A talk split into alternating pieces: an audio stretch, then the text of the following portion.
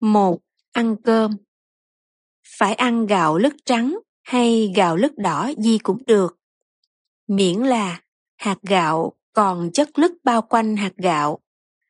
Vì chất lứt này là nhân tố để tạo ra chất bổ dưỡng cao, gọi là bổ dưỡng dương. Nên ăn với muối mè, vì mè là chất làm trơn thành động mạch và tĩnh mạch, nên trừ được bệnh tim mạch.